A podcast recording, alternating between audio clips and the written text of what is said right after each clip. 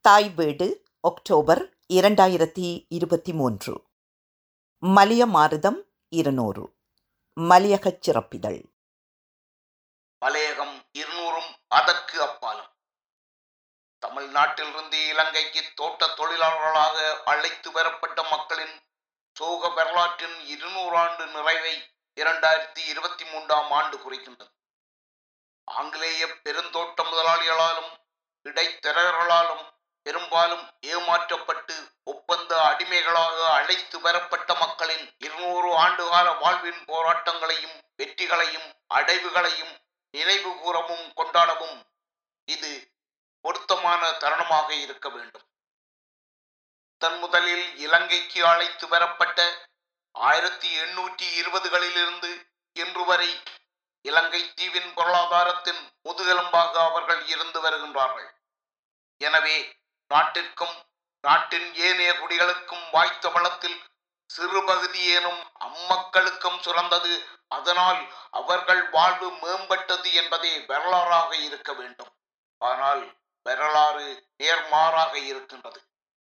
இன்றும் அப்பெருந்தோட்டங்களில் தொழில் புரியும் மக்களுக்கு அடிமட்ட கூலியே வழங்கப்படுகின்றது. அந்த கூலி கூட இலங்கையின் தற்போதைய விலைவாசியை பிரதிபலிப்பதாயில்லை. இந்நிலையில் இருநூறு ஆண்டுகளுக்கு மேலாக தொடர்ந்தும் வறுமை கோட்டின் கீழ் அல்லாடும் நிலையிலேயே பெரும்பாலான மலைய மக்களின் வாழ்க்கை தொடர்கின்றது. அவர்களின் வாழ்விடமும் இருநூறு ஆண்டுகளாகியும் மாறவில்லை. லயன் அறைகள் என அழைக்கப்படும் அடிப்படை வசதிகளற்ற ஒற்றை அறைகளிலேயே குடும்பங்களாக அவர்கள் குடிவைக்கப்பட்டிருக்கின்றார்கள். அவற்றுள் பல நூறாண்டுகளுக்கு முன்னர் கட்டப்பட்டவை என்பதால் இன்று இடிந்தும் சிதைந்தும் மனிதர் குடியிருப்பதற்கு ஒவ்வாதனவாய் காணப்படுகின்றன. முறையான கள்ளிப்பறை வசதிகளே இல்லாத நிலையிலும் அவற்றை அமைப்பதற்கான சிறு துண்டு நிலத்தை கூட தமதென உரிமை கொண்டாட முடியாத அவலத்திலுமே அவர்களின் வாழ்க்கை தொடர்கின்றது. இலங்கையில் வாழும் ஏனைய சமூகங்களுக்கு இலவச கல்வி அறிமுகப்படுத்தப்பட்டு முப்பது ஆண்டுகளுக்கு பின்னரே மலையக மக்களுக்கு இலவச கல்வி அறிமுகப்படுத்தப்பட்டது.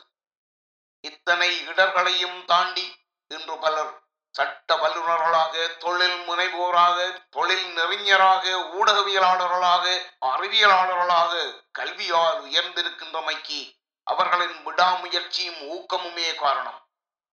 தமிழுக்கு மலையக எழுத்தாளர்களும் கவிஞர்களும் ஆற்றி வரும் பங்களிப்புகள் முக்கியமானவையும் தவிர்க்க முடியாதனவையும் ஆகும் இந்த அடைவுகளுக்கான உரிமையை பாராட்டவும் பெருமை கொள்ளவும் கூடியவர்கள் மலையக தமிழர் மட்டுமே.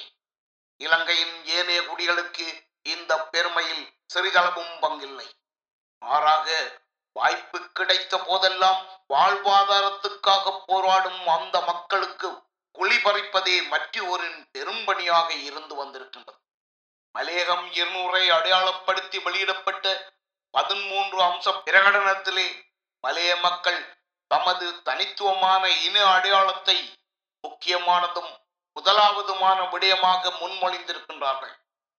பிரித்தானிய காலனி ஆதிக்கத்தில் இருந்து இலங்கையின் சுதந்திரம் உறுதியான ஆயிரத்தி தொள்ளாயிரத்தி நாற்பதுகளிலேயே மலையக தமிழர் தனித்துவமான அடையாளத்தையும் அரசியல் வல்லமையுடைய எண்ணிக்கையையும் உடையதொரு மக்கள் கூட்டமாக உருவாகி இருந்தார்கள்.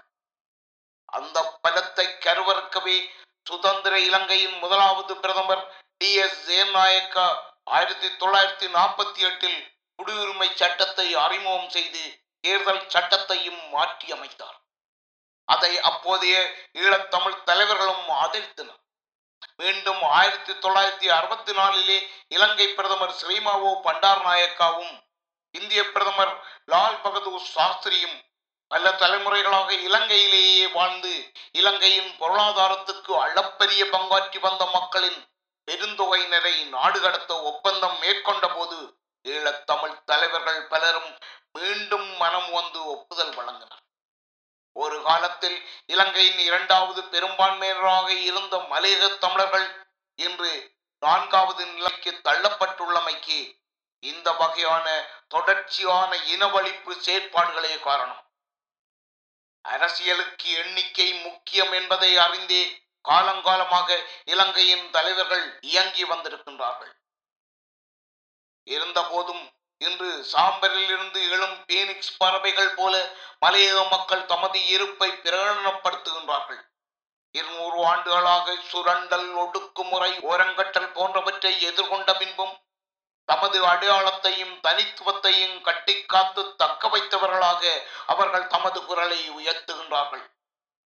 இந்த சந்தர்ப்பத்தில் அவர்களுக்கு உணர்வு தோழமையுடன் ஆதரவு வழங்குவதே இலங்கையின் ஏனைய குடிகள் தமது வரலாற்று பாவங்களை கழுவுவதற்காக மேற்கொள்ளும் முதல் முயற்சியாக இருக்கும் நன்றி.